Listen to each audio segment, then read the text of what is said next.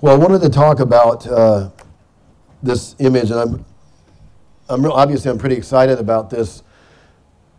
You know, for for someone who's been communicating this for probably a dozen years, I've been to every year. I go to the discipleship schools, and I return every year and teaching. Not always exactly the same material, but we we see so many great things happening from school to school and uh, see God heal and restore and deliver both young men and young women and give them a revelation of who they are. And but when I saw this, when I saw this this this uh, graphic that this uh, pastor's daughter in Canada did, it so struck my heart. And we've had you know even different uh, young high school gals looking at this graphic. They start looking at it and they just start weeping because they know this is describing who they are this is their life. This is the sense of their life. They, they, they, they, actually feel this way. They, they feel like this is me. This is what I've, this is what I'm, I've experienced. This is how I feel.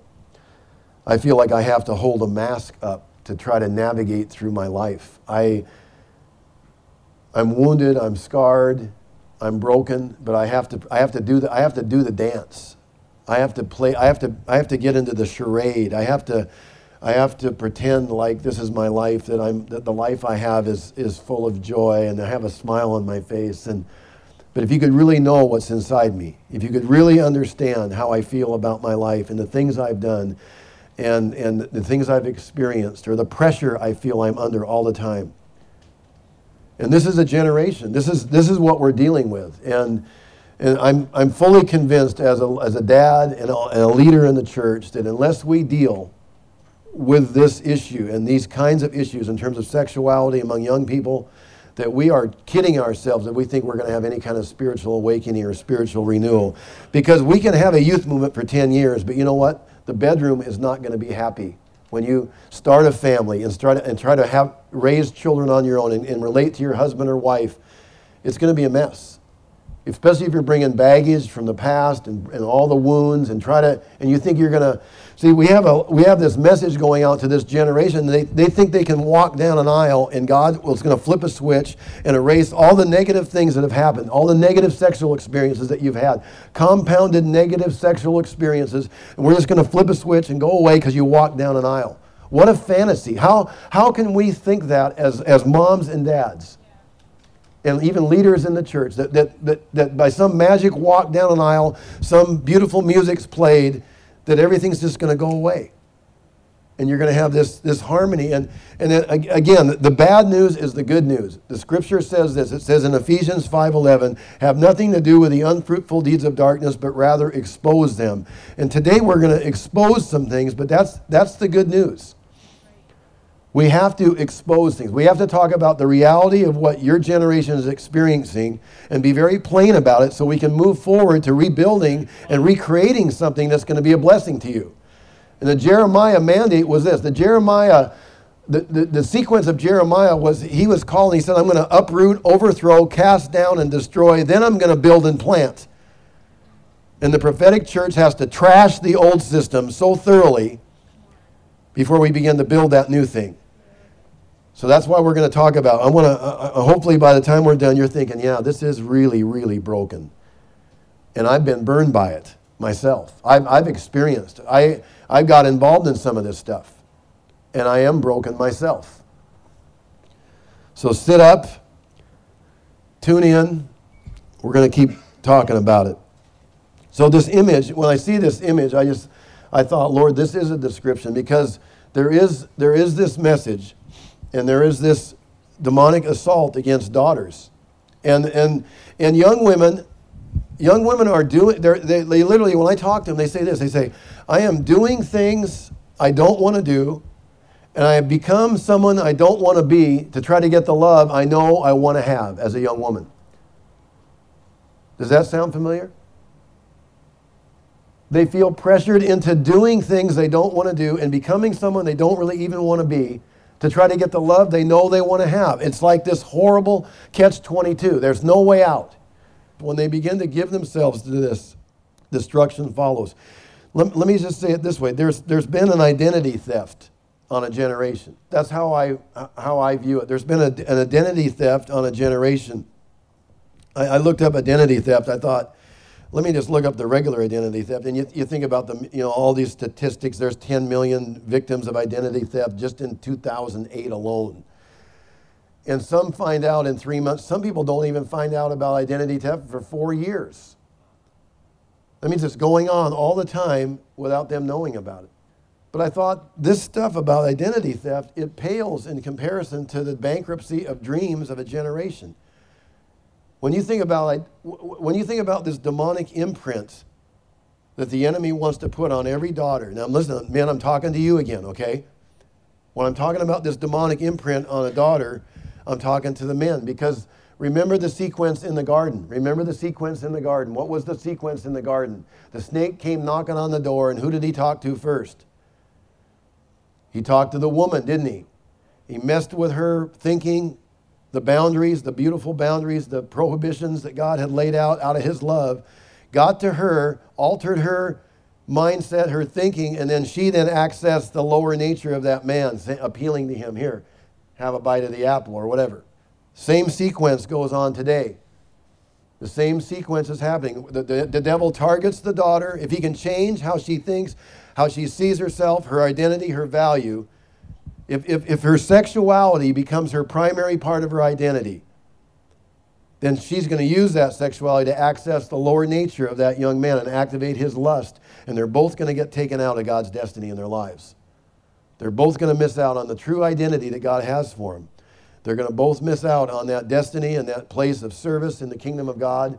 It's going to be wholesale destruction. And so the sequence always, it seems to go to the woman she becomes somebody she is, doesn't really want to be. She begins to do things she doesn't want to do to try to get the love she wants to have.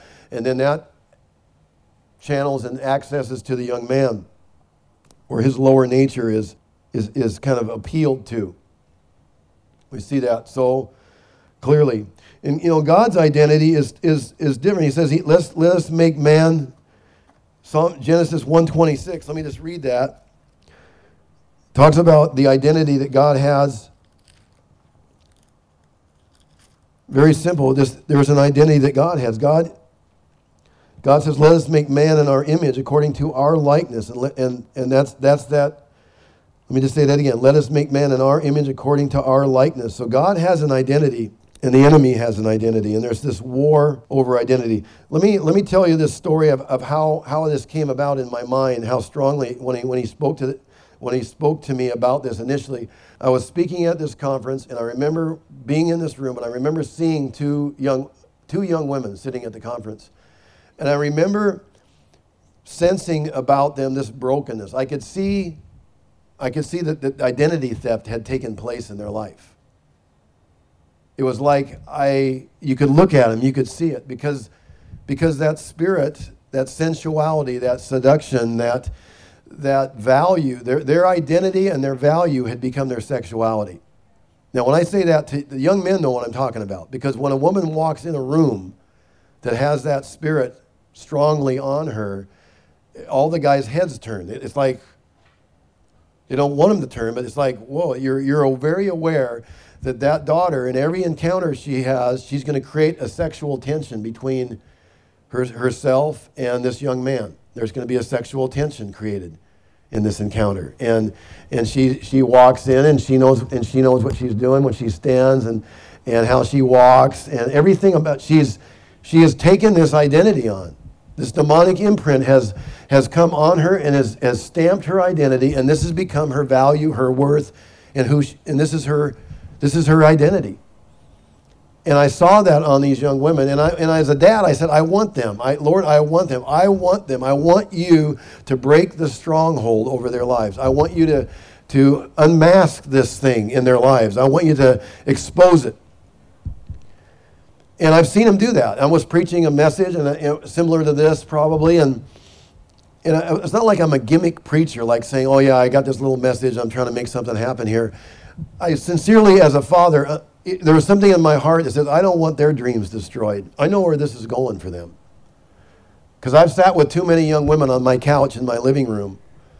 And I've, t- I've counseled too many married couples when they, have, when they have all this stuff going on in their life in the wake of that identity theft, where that daughter's value and her worth has become her, her body, her physical attributes, her sexuality. I know it. It's, it's the pathway to dreams being destroyed and heartache and sorrow and, and a life of holding the mask up, a, a weariness of holding this thing up. And after a while, you just can't even keep it up. Every once in a while, it slips down and you see, you get a glimpse of, of really what's behind it. You see, the, you see the mask, you see the wounds, you see the, and you think, what's her future going to be like? Who's going to undo the repeated damage she's experienced already in her young life. There isn't a magic wand. But we know the Lord is the God of restoration. Here's, here's the good news. I mean, regardless of who you are today in this room, regardless of what you've done as a young man or young woman, God is a God of restoration. And, and, it says, I will restore the years the locust has eaten. And the scripture also says that no weapon formed against you is going to prosper, and that and that God can take all things and work them together for good for those who love God and are called according to his purpose. There are messages of restoration and promises of restoration, and we hold to those. But it doesn't mean I'm not going to describe the damage being done. Because when we talk about what's happening to a young generation, it gives them permission to say, you know, it happened to me. When we don't talk about this stuff, everybody just takes the stuff and they stuff it you know, I've watched daughters. I mean, I'm telling you, this, these cracks are there on that face, symbolizing the woundedness. But I've watched daughters that plant gardens on dead things. Daughters are experts at planting gardens on dead things. They're gonna, they're gonna get a flower, they're gonna grow a flower bed, and they're gonna try to get as many pretty flowers on top of those dead things. They're experts at painting the closet white, the closet door white, and putting a little bouquet or a ribbon on it saying, Everything is happy in here. I got a little pink padlock. Don't you go near this closet. The closet is full of all my secrets and all my brokenness and all my shame. I've watched it. And God lovingly, God lovingly wants to come and begin to break off those padlocks and open the tear the door off the closet. Lovingly tear the door off the closet and begin to release his healing and his restoration into the hearts of a generation who have been lied to and where that, that image, that demonic identity, that, that, that identity has been stamped upon them. So I, I saw those daughters and I, I just, like a dad, I just said, I want them, Lord, I want them. And I just began to speak. And the Lord very clearly said to me, and, and I, he started a micro conversation with me, actually. I was preaching, and then he, he started a micro conversation with me, and he said, he said, they're not going to repent. And it made me, it really, it bothered me. I said, Lord, what do you mean they're not going to repent? I'm a repentance guy. This is important. They need to come to the, this place of seeing what's happened in their life, and they're accountable for their decisions. And, and Lord, I want to make a pathway for them to come and be healed and be restored so they don't have to carry this stuff around in their spirit. And I kept preaching my message, and then he said, they, they can't repent. And it, it, and, and, it kind of freaked me out because I, I thought, Lord, that's like against the Bible. That's, that's heresy. I mean, you can't say that. You know, that's, that's like, wait a minute, you can't say they can't repent. That's, that is, that's heresy. That's, that, that's, I'm, I'm, i mean, the Bible is all about repentance. And, and it was the Lord sort of saying, well, now that I've got your attention, Jim, let me tell you what I mean. Let me, let me explain what, what, what I'm trying to say to you. And, and he, he just said that these young women, he said these young women are intuitive. They, they have their little radar up. They have their little, their little radar. They, they, they they, they understand atmosphere.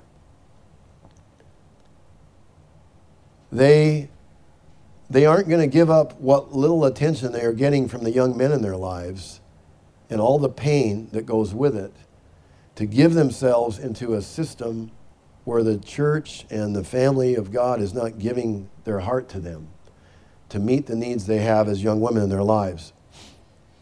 I thought, whoa, that's, say that again, Lord. And he, he said it again to me. And, and he said, of course they're responsible to repent. Of course any person can repent. But do you understand that this is about atmosphere? This is about a generation that is unaware of atmosphere. And this is about a this is about a leadership issue. He began to say to me, this is about leaders creating atmospheres for young men and young women where, where their needs can be met in the church of Jesus Christ. And that young women are not going to present their pain and their hurt when there's no one that's going to be like a dad to them. Now, I understand. Here's the scripture for this. Let me, let me give you the scripture for it. One scripture is this it's about the vertical. So I will, be, I will be a father to the fatherless. We can talk about daughters all day long. We can talk about the, their fathers in their life and their fathers that did, did these things or didn't do things in their life and, and, and the brokenness in a daughter's life because of her father's love or the absence of her father's love the brokenness in young men's lives because of the presence of a dad or, or the absence of a father. But ultimately, God says, I want to be a father to the fatherless. Ultimately, God can be that, that, that, that father that heals and restores. And, and then that relationship with that father can create a, uh, a connection where, the, where there's, there's the life of God.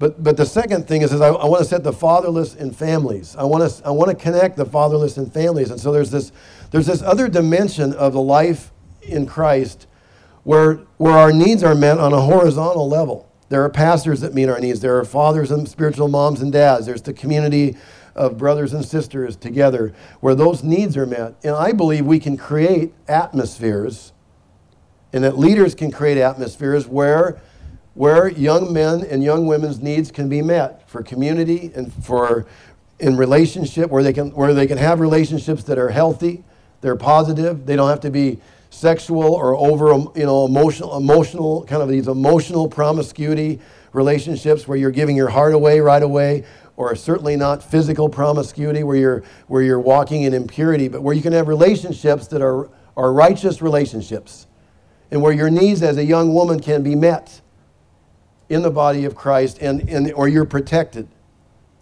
Wouldn't that be great? to see that spirit broken off a generation of young women. See, the reason young women take that spirit when that, that, when that enemy comes and says, I want to stamp you with this new identity, I want your value and your worth and your identity to be your sexuality. This is the answer to your dreams. Do you understand how the young men are going to think about you? If you just allow this to be your identity, all your dreams are going to come true. This is the message of darkness. Do you understand that? That's the message. This is the message that the enemy is coming with this. He's knocking on the door with a message of darkness saying, If you will let me mark you and stamp you with this image, your dreams will come true. That's what's going on. That's, the, that's, the, that's, that, that's that demonic approach to a daughter that that image. He wants to stamp that image on a generation. So when he, when he said that to me, I thought, he said it's a leadership issue. And I, I began to think, Lord, I want to speak to leaders and say, I want to challenge them to be intentional about creating an atmosphere where they're intentionally creating an atmosphere of safety for young, young men and young women to relate and have relationships, and that, that daughters can have their needs met by fathers, by spiritual moms and dads who are giving their heart, turning their heart to the next generation. I remember being in South Africa. I remember the same thing happened to me again. I remember preaching uh, at this conference, and I remember the, the, the women who had been so hurt in this culture looking at me, and they had their arms crossed, and they were looking at me as I, was, as I ended this conference, and they said, they were saying this silently to me. They, they had their arms folded, saying, I am not going to come to the altar and expose my pain and my hurt and all the brokenness of my life. I'm not coming. Listen, Pastor Jim, you may love your daughters. I, I, it's great to hear all the stories about you and your daughters and how you love the daughters, and that's wonderful. But but but but we're not going to bring our pain to the altar. We're not going to open up these deep wounds in our life because our men, you're going to get on a plane in a week and you're going to be gone. But our men don't get it. Our men are not here. Our men are not turning. Up. Our men are the ones that have abused us and molested us and assaulted us and, and, and, and attack us in the, in, the, in the mango trees. And, and Our men have done that. Our men, we don't feel safe with our men. Our men haven't turned their hearts. Our, our brothers look at us like sexual objects. Our fathers are touching us in the wrong way. So we're going to just keep our pain and not even present ourselves for healing, and we're just going to be wounded, and we're just going to stay in the same state we are. And it made me just think, oh God, we have, we have to say, we have to say, we're going to go to war against this thing. We're going to assault this spirit. We're going to confront it. And we're going to begin to call brothers and fathers to understand there's a war against the daughters. And say it so many times that the dads begin to understand it. They're going to begin to understand the pressure against the daughter's heart. They're going to begin to understand the lies that have been foisted upon them and what, what it does to them. How severely it affects the daughter and her identity and her self image. Let me show you some scenarios here. One of them is in Daniel chapter 3. You just look at it with me. And it's, it's interesting. There's, there's these young people have been taken captive into this foreign land, and there's this, these false gods and this, this whole system of it's completely different than what they had been raised in as Hebrews.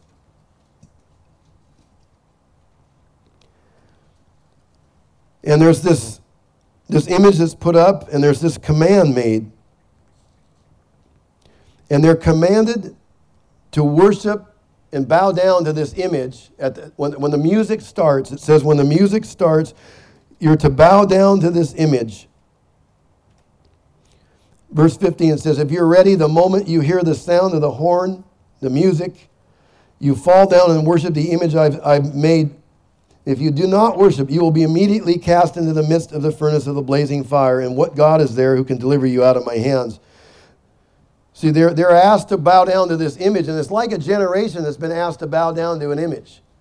See, in in in a sense, we've, we've lifted this image up. Think about what's in the culture. Think about really what is presented to the daughters in this culture, guys.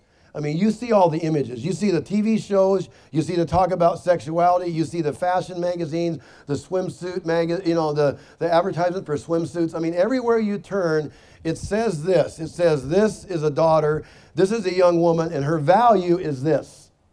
Everywhere you look, this is the message. I mean, it gets so oppressive. It gets so old. There's, where do you go to get away from it? Where can you hide from this? And it's really like this image, it's like this image has been lifted up.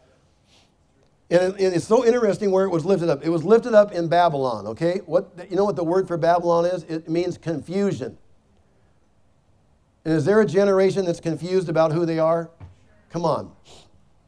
It's so symbolic, this image lifted up. Babylon, and where, where in Babylon? On the plain of Dura. You know what the plain of Dura meant? It meant circling around and around and around. So you got a generation going around the mountain a million times. How many times do you have to go through the same thing before you learn something about it? Have any of you repeated things that you've done and you tell yourself, I'm never doing that again? What am I doing with myself? I can't believe I did this again. How many of you have done that? Come on, look at the hands. I mean, because you think, what is, because you're in Babylon, you're confused. There's a demonic assault against a generation. There's an image that's lifted up saying, Worship me. You will worship me. I command you to worship me. And you're circling, it's on the plain of Dura where you're circling. It's like, here we go again, here we go again. Here I'm going to do it again. I'm going to try again. Oh, it's a new guy. He won't be like the other guys. This will be a new relationship. It's going to be wonderful. And there's all the excitement of the new relationship, all the excitement, all the fantasy, all the projection. But what? But what? Because it's based in sexuality, it's based on why is he knocking on your door? Because I took the image and I've, I've been advertising. Right? That's the, the new start of a relationship. I took the image and I'm advertising. And so what's going to happen? The foundation of the relationship is sexual is going to end up in the same old place again. Here we are again. Around and around and around we go. And look at verse 16. Here's the generation that says, I'm not, this is not what we're about. I love this declaration. This is a declaration for a generation. I'm asking you to have that in your spirit. Shadrach, Meshach, and Abednego responded, replied to the king, O Nebuchadnezzar, we do not need to give you an answer concerning this matter. If it be so, our God, whom we serve, is able to deliver us from the furnace of the blazing fire. And he will deliver us out of your hand, O king. But even if he doesn't, let it be made known to you, O king, We are not going to serve your gods or worship the golden image that you have set up. Period. See, we're always looking for methods to bring down the strongholds. And you know that God's method has always been consecration. We're looking for some magic wand to reform our culture. And look at, look at the method, look at the method of reformation in this culture. Do you know that later on they got thrown into the furnace, right? I'll just kind of speed forward for you. They got thrown into the furnace. There was a fourth man in the fire, which is a pre incarnate image of Jesus. Verse 25 says, Look, I see four men loosed and walking about in the midst of the fire without harm, and the appearance of the fourth is like the Son of the gods. Do you know something? When you say no to this image, and I want to talk to you about some of you that need to say no to this image. When this image wants to come and mark itself on you, where you need to say no to this image, you know what? Sometimes you get thrown into a fire. It's a fire.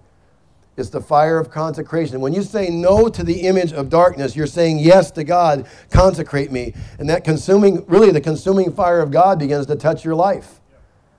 But you're not alone in that fire. There's a fourth man in that fire. There, there, there was a fourth man in that fire, and that's where some of you get to know Jesus for the, for the first time in your life, or some of you get to know Jesus in a way you've never gotten to know him before. You get to know him in the fire. You get to know Jesus in the fire when you say no to that spirit. You say no to that spirit, and the fire of lowliness burns in your life, and the fire of consecration, and, the, and that, that, that, that, that spirit of standing alone begins to work in your life.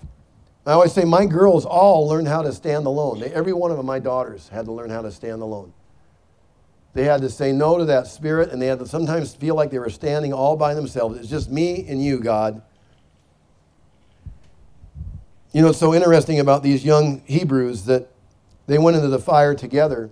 But you know, their, their friend Daniel, you know, in the first chapter it said Daniel made up his mind. You remember that? It says Daniel made up his mind not to defile himself with the, with, with the foods that they wanted to feed him. And it didn't say Daniel and his friends made up their mind. It said Daniel made up his mind all by himself. And sometimes you're going to have to make a decision yourself. Sometimes you're going to have to decide all by yourself, and later you're going to find some other friends in the fire or later you'll find a friend that's decided on their own not to, not to, not to defile himself, who said no to that image. You may have to say no to that image and be all alone and say no to that image. But you know, later you're gonna, God's going to give you some other friends who said no to that image, and you're going to find some fellowship. You're going you're to connect to some people in fellowship that you never would have connected to before and you're going to discover people because because you're alone you go through the fire god tests you and all of a sudden, he was going to give you some other friends who, who also faced that same fire, that same temptation. And they, they came through the flames, so to speak, and you're going to be connected to them. You know, it takes somebody been through the fire to see somebody else has been through the fire. And you find each other and you connect together.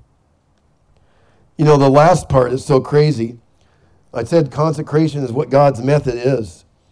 When, when Nebuchadnezzar saw that them going through the fire like that, he made a decree.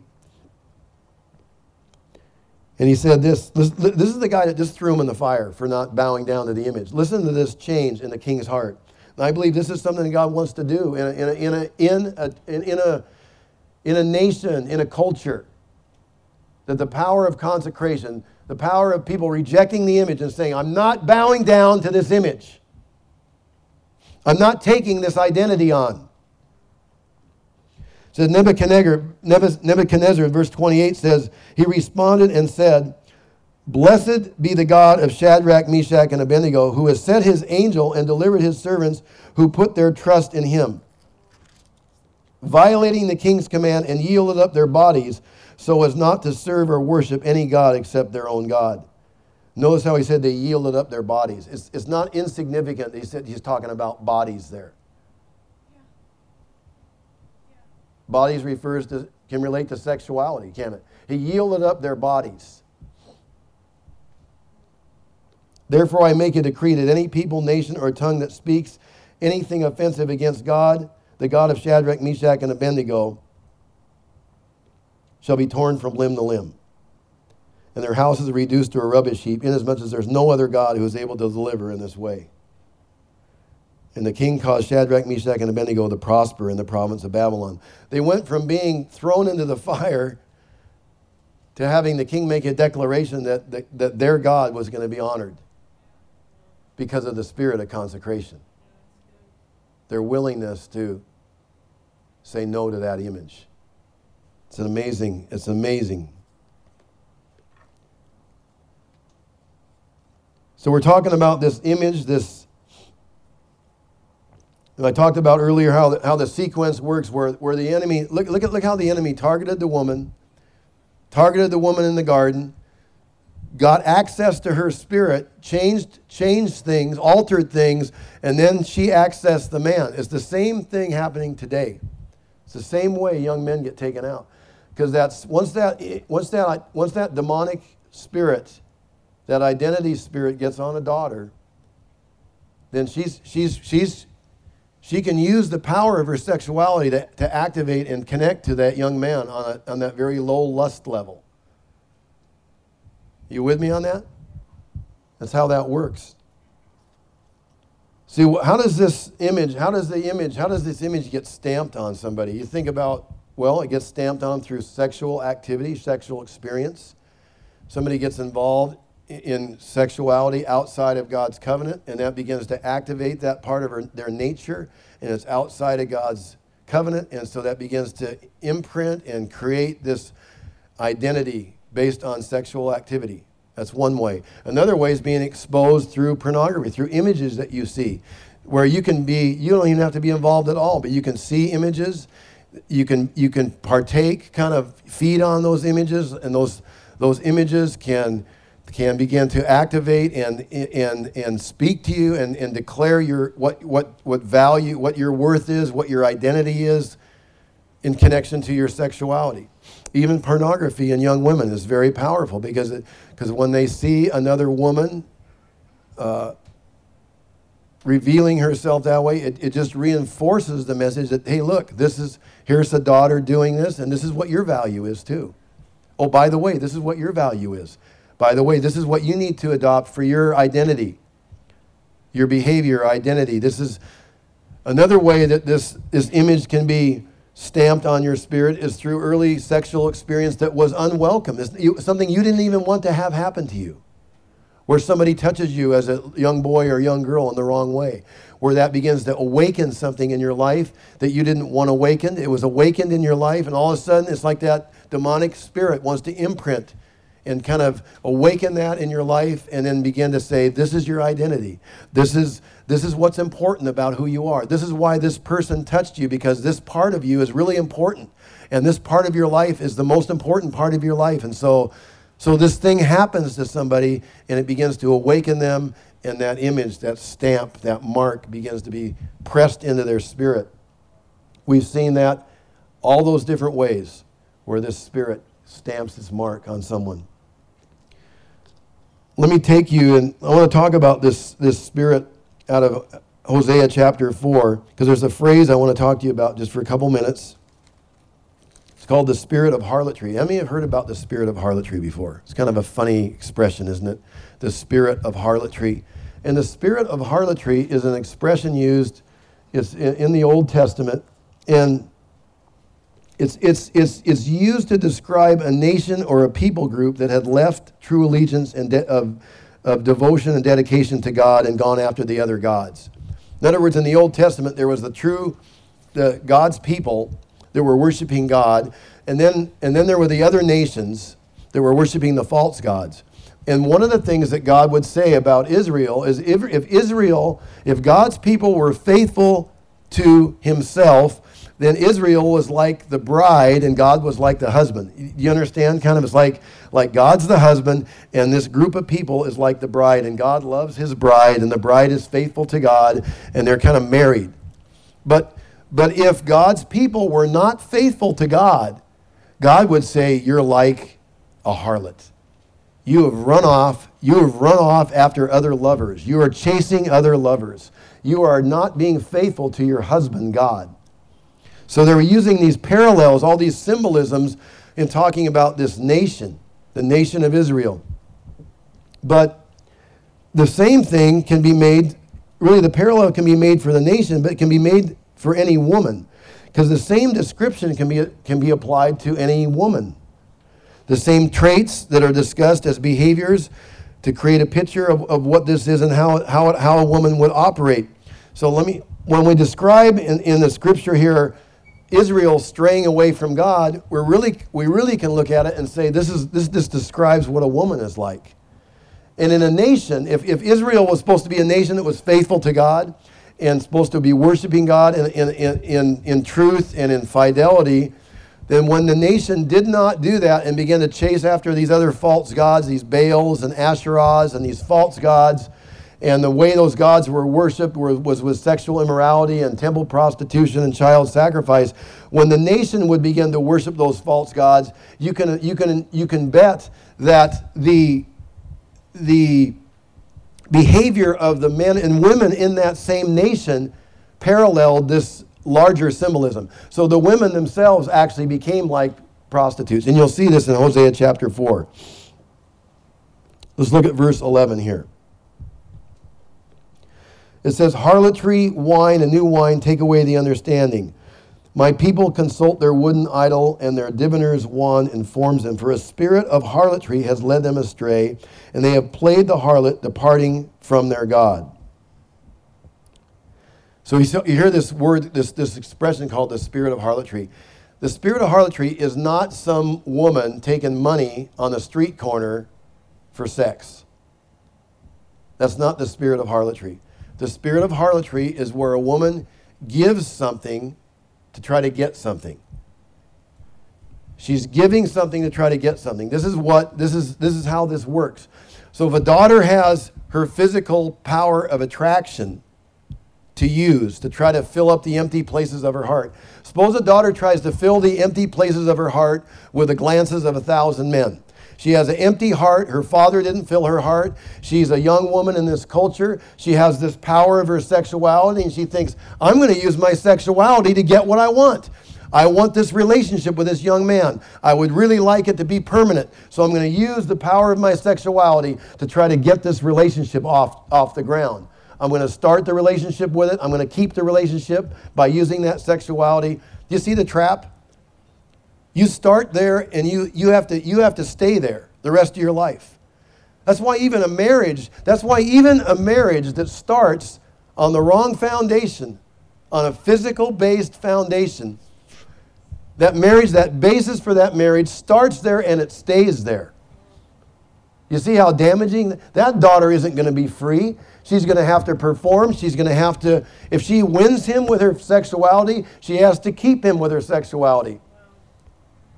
That's why God wanted the relationships to start on a relational level, a personal relationship, a spirit oneness, and then a soul friendship next.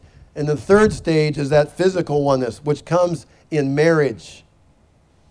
That's why God says we don't do any of the physical stuff before.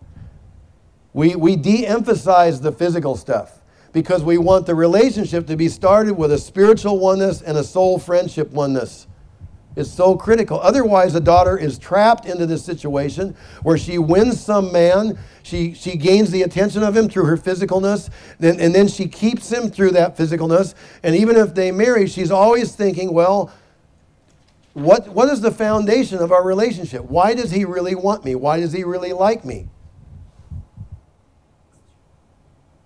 And she has to get into maybe performance and the pressure to keep up with the Joneses and keep operate all the operations. So she, so because it's all about her body. What about just their relationship?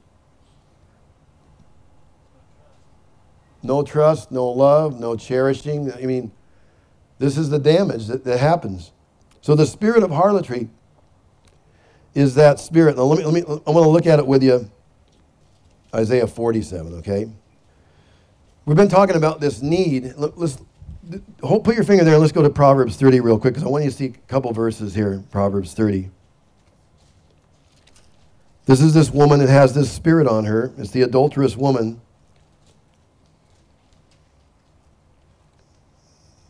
This is Proverbs 30, verse 20. It says this about the adulterous woman. It says, This is the way of an adulterous woman. She eats and wipes her mouth and says, I have done no wrong. Now, isn't that a weird verse? This is right in the middle of Proverbs, right there at the end of Proverbs. This is the way of an adulterous woman. She eats and wipes her mouth and says, I've done no wrong. So, what is that about? What is that saying? This is like a window picture into the desperation of a daughter. This is a woman. I mean, here she is. This is not about a trip to McDonald's. This is not like a trip. This is not about a trip to the fast food restaurant. This is a woman, and this is not about a sexual activity either. This is this is talking about the desire of a daughter's heart. This is the longing of a daughter's heart.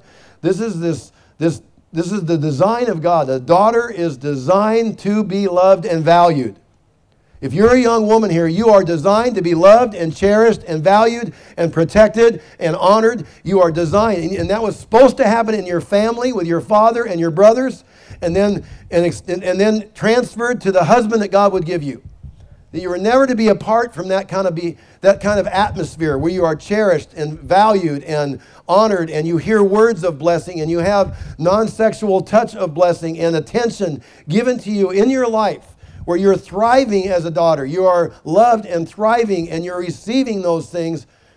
And I believe God's community is supposed to be the church is supposed to carry that on and continue that and reinforce what you've gotten in your family.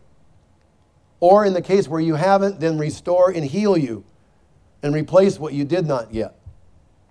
But this shows the desperation of a daughter. She eats and wipes her mouth and says, I've done nothing wrong. She doesn't care about the family she's going to wreck. She doesn't care about the children who are going to grow up without their dad because of the divorce that's going to happen in this adulterous affair that she has with some other man. She's so focused on herself. It's her. It's her and her needs. And she actually thinks that this man who has already promised himself to some other woman is going to break that promise with her and then make a new promise to her and then stay with her. And she's going to believe his new, the new promise to her. You see how crazy that thinking can be? That's how crazy it can be. Look at Proverbs 31:30. It says, "Charm is deceitful and beauty is vain, but a woman who fears the Lord shall be praised." What does that say? That's God's heart for a daughter. Charm is deceitful. Charm is that spirit or that, that other identity has been stamped on her, and she thinks, This is my answer, my charm. Look, I've got, I've got what it takes. It's my charm, it's my seduction. The scripture says that's deceitful. It lies, it lies to a daughter. It says, Daughter, use your charm to get what you want. You've got to use your charm. Use the power of your sexuality, that charm to get those things that you know you want to have. You can use this to start a relationship. You can use this to keep that relationship going. It's all your dreams are going to come true. It's deceitful. The scripture says, Charm is deceitful. It lies to you. It makes promises. It, they will not be kept. They will not be kept. How many have done this? Really, you've done it. You've initiated a relationship and you know it ends up nowhere. Come on. You know this. It's a lie. It's a and beauty is vain. Beauty puts you in the center of the universe. There, a daughter really doesn't want to be in the center of the universe. I mean, how boring. Life is all about me about you liking me, liking my body, liking it's all about me. A daughter wants to be on an adventure teamed up with somebody to do something for the kingdom of God. There's something in a daughter's heart that wants to be running in the same direction and she's part of a team and, and the, the, the, the end result isn't her.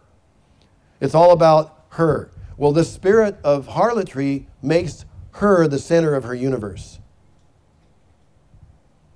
Now we're going to look at that, that scripture in, in Isaiah. 47. Now, this is talking about Babylon, it's talking about a nation. It's not talking about, it's describing this nation, this, this fallen nation, but it also describes it the same thing. It's, it's, it's, this is a parallel to a, a woman's heart, because every nation is like a woman in the scripture. When it talks about a nation, it talks about, you can, it's a, it's a parallel to a woman.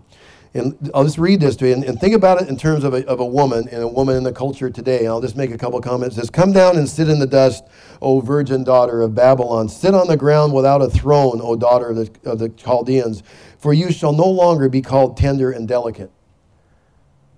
Have you noticed that that more and more that daughters are getting harder and harder hearts? Have you experienced that in your own life, maybe? Where you have to harden your heart and harden yourself to, to deal with what's going on in your life? How many have experienced that in your life where you have to make your heart hard almost like I have to shut down? I've got to shut down. You'll no longer be called tender and delicate.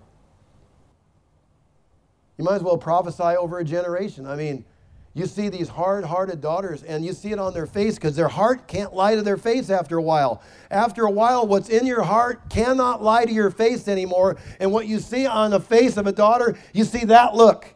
You see that look like say that look where she's saying, Somebody lied to me. Somebody has been lying to me. I was promised this and this and this. If I did what I I've done everything the culture has told me to do. I have given myself, I've done everything the culture has told me to do, but everything the culture has promised me has not come true. And then she looks at you like this and says, Someone is lying to me. Who is going to call the culture to account? Well, the church is supposed to. The church is supposed to say, enough is enough. We're not going to have our daughters lied to anymore. We're not going to have their images and their identities changed and then have it access the young men to make them bound to their lust for the rest of their lives. We're going to start talking about it.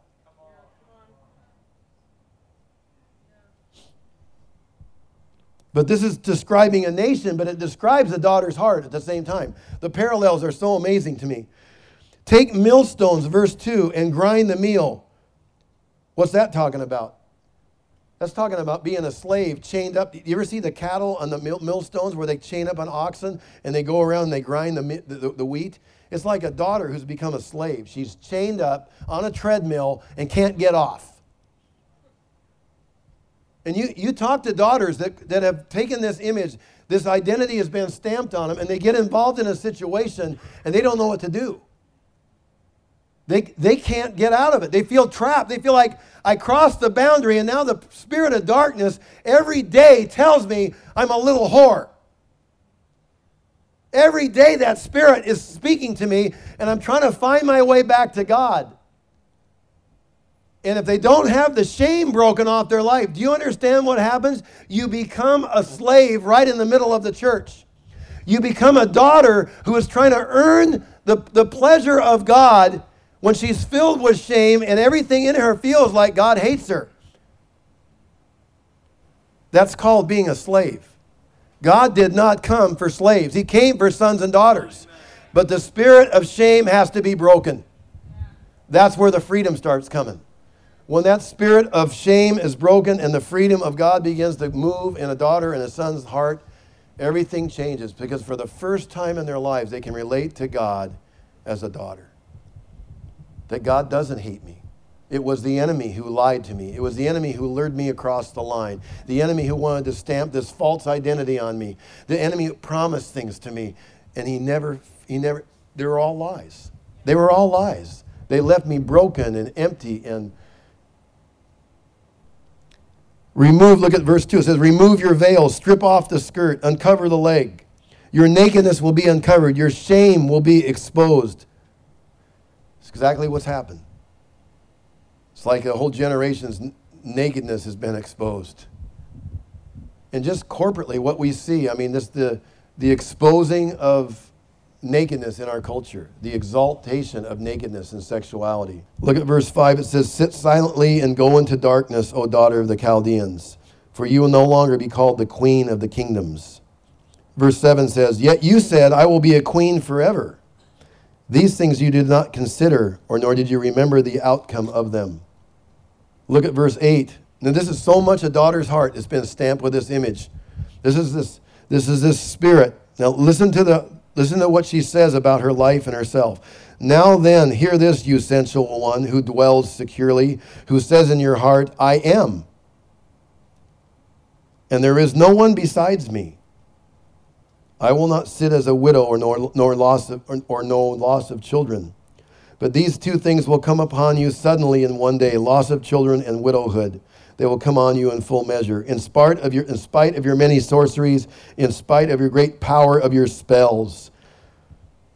Isn't it interesting? It talks about the sorceries and the spells. Isn't that like a daughter who has that spirit on her? She kind of uses the power of her sexuality to kind of almost cast a spell between her and this young man. Like, I have power over you. I'm going to cast a spell.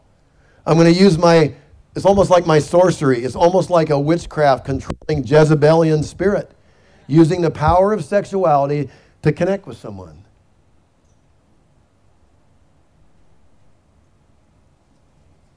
It leaves them broken. It says, Suddenly these things come and break her. Look at verse 11. Here's what happens. This is what happens to a daughter. How many daughters have, have seen this happen to them?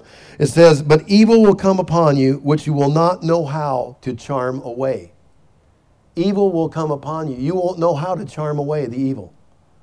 And disaster will fall on you, which you cannot atone. And destruction, about which you do not know, will come on you suddenly. How many daughters have been promised this thing? If you take this image on, if you operate with this as your, as your identity, then you will get this relationship. This will happen for you, and this will happen to you. And all of a sudden, everything goes sideways, everything falls apart. And all of a sudden, the realization of what you've done. I gave away this. I gave away that. He lied to me. This young man betrayed me. This, he made all these promises. He said all these things to me, and now he's gone. And I'm sitting here with nothing. And in a lot of cases for young women, they gave everything they could give to this young man, and got nothing back, and he got everything he wanted and had to give nothing. And now you're now you have guilt and shame and loss and fear, and you have another negative sexual experience to go into the into your into your backpack, which you think you can carry into your future, and and walk down an aisle and flip a switch and have everything be happy. That's the enemy's work. Let me contrast the difference between a daughter and a harlot, the spirit of harlotry. Just, just sort of a, I just want you to, I kind of made a list. Uh, there's, there's the spirit of someone who's had that demonic imprint on them. And again, I'm not trying to, I don't want to blame you for that because I understand that the enemy comes and wants to stamp that on you, and he, he's, very, he's very cute about it. He doesn't say, I'm the devil, and I want to, I want to put a black mark on your soul, and it's going to ruin your life. I mean, you don't, he's very cute about it. He says, Daughter, I, I understand you have some dreams for relationship. Right? Isn't that, this is how he starts. I understand you have some dreams about relationships. And I have the answer for you. Have I got the answer for you? If you let me mark you with this identity of sexuality, those dreams can come true. Just take a look on Friday night. You see all the girls in the dance clubs and the bars and, and driving around. They're all with somebody. And don't they look happy? That's for you too. I'm, I'm getting ready to give that to you. All you have to do is bow down to the image. All you have to do is bow down to the image. And your dreams will come true. So they say, okay. And they don't realize it's the beginning of their dreams being destroyed. That every dream they ever had is being destroyed. Now, I'm describing this. Remember, I'm talking to you, man. I'm training you to be a husband and father. I'm talking to you about what's being loosed against the daughters. So, when that spirit comes to you, remember when Joseph, remember when Mrs. Potiphar came after Joseph? Do you remember he was in, in Genesis 46? We don't have time to go there. But you remember the story? It says that spirit came after him day after day and said, Lie with me. Do you know who Potiphar was? Potiphar was the captain of the bodyguard of the, the guy that was, they were the SWAT team that was supposed to protect the Pharaoh from assassination. Well, if he was the captain of the SWAT team, you can imagine he was a muscle bound guy pumping weights in front of the mirror. He had his trophy bride, probably Mrs. Potiphar, who was really a babe. But guess what? He probably didn't meet her needs. He probably didn't communicate with her and love her and cherish her and value her. Their relationship was probably sexually based in Egypt, you can imagine. And she was an empty hearted daughter who had that mark stamped on her. And her value was her sexuality. And that was the way she was going to connect to anyone. See, once this imprint gets on you, you begin to create a habit. You develop a way of operating which is, is part of your soul. And the, and the enemy the enemy wants to cement you in that and, and, and fix you in that so it doesn't change. So every place you go, your connecting point is your sexuality.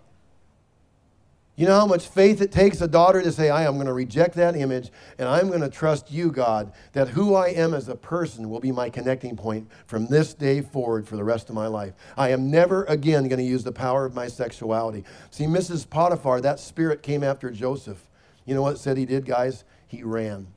You know what I you know what I want for the young men to get a revelation of this spirit of what's been happening to the daughters. So when that spirit when that spirit comes after you, young man, and says, "Lie with me," you see a little girl standing there with a broken heart.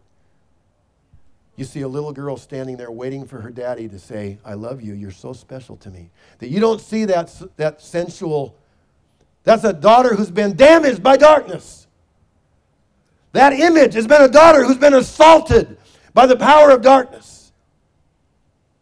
She's been lied to. She's been taken advantage of, and that demonic imprint has been stamped on her soul. And the only way she feels like she can get a relationship is through this physical. That's what I want you to see as a young man. No matter where that image is coming from, whether it jumps you on the internet like a like an ambush, wherever it is, you're seeing there's a daughter there. It looks like she's saying, "I want you," but she's saying, "I've been broken. I've been destroyed by this spirit."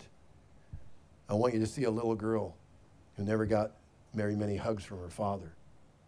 It's what we need to see. We need to rehearse it in our spirit so much that we, we say no to her. We say, Look, I'm going to say no to you, daughter, because I love who you are. And I love my destiny. And I love my generation. And I love my nation. And I love the, the, the, the divine destiny of my nation to the nations of the earth. That's why I'm going to say no. The reason I'm going to say no to you, daughter, is because I believe in, the, in, in, in my destiny. I'm going to say no for you. I'm going to say no for my destiny. I'm going to say no for my generation. I am not going to bow down to the image. here's the list. We'll do it real quick, and then I'm just going to have really quick prayer. I'm, i expect you to run up to the altar here. The spirit of harlotry is self centered, where a daughter is other centered. I want to make contrasts all the way. Daughters think about somebody else, they're, they're looking for someone else, they're thinking about someone else. This, if the spirit of harlotry has been stamped on you, all movement comes toward you. It's like attention to me. With a daughter, the movement is outward. She is interested in movement goes to others. Attention goes to other. The spirit of harlotry, the value is sexual, external. For a daughter, the value is personal and internal. Even with children, the spirit of harlotry, often children are a threat or a competition in, in, in terms of attention coming to her. Children are a threat and a competition in terms of attention coming to her, where with a daughter, children are an extension of her being and they are loved and valued and cherished. Spirit of harlotry, very aware of self. A daughter, very aware of others. Spirit of harlotry takes, gets for herself, consumes. Spirit of a daughter gives, gives to others, nurtures. Spirit of harlotry, the connecting point is sexual, sensual, creating sexual tension in every relationship, pulling on people. Spirit of a daughter, the connecting point is personal, relational, there's no sexual attention. Imagine there's peace and grace in relating to her. You feel at rest. You don't, you don't feel agitated as a young man. There's a, she's attractive without pulling or taking. The spirit of harlotry, again, is that control, using the power of her sexuality to manipulate, where the spirit of a daughter is this over, overwhelming sense of trust and reliance on God. Spirit of harlotry is marked by deception, spirit of daughter by truth, spirit of harlotry marked by seduction and sensuality, spirit of a daughter marked by purity. Spirit of a spirit of harlotry, after a time there's a hardness of heart, a callousness in her soul, usually out of self-protection. With a spirit of a daughter, there's that gentleness, again, that softness, that gentleness. Spirit of harlotry is predatory it seeks, it is, it pursues, it hunts, it, it, it, it, it wants, it pursues. Where a daughter is waiting, she's trusting, she's giving, she does not strive. Spirit of harlotry, there's a death of the maternal spirit. Sacrifices children for her selfish interests. where a daughter loves and there's a sacrifice of self for her children instead. Complete opposite. Okay, this is the generation. This is the woman at the well generation. Remember the woman at the well? What did Jesus say? The Father seeks those who, to worship him in spirit and in truth. This is the generation of the spirit generation, the experience. We want experience. We want worship. We want to have a touch from God. But you know what? God said it doesn't work unless we clean our unless we are willing to look at our past. So I just want to let's stand together as we as we close here.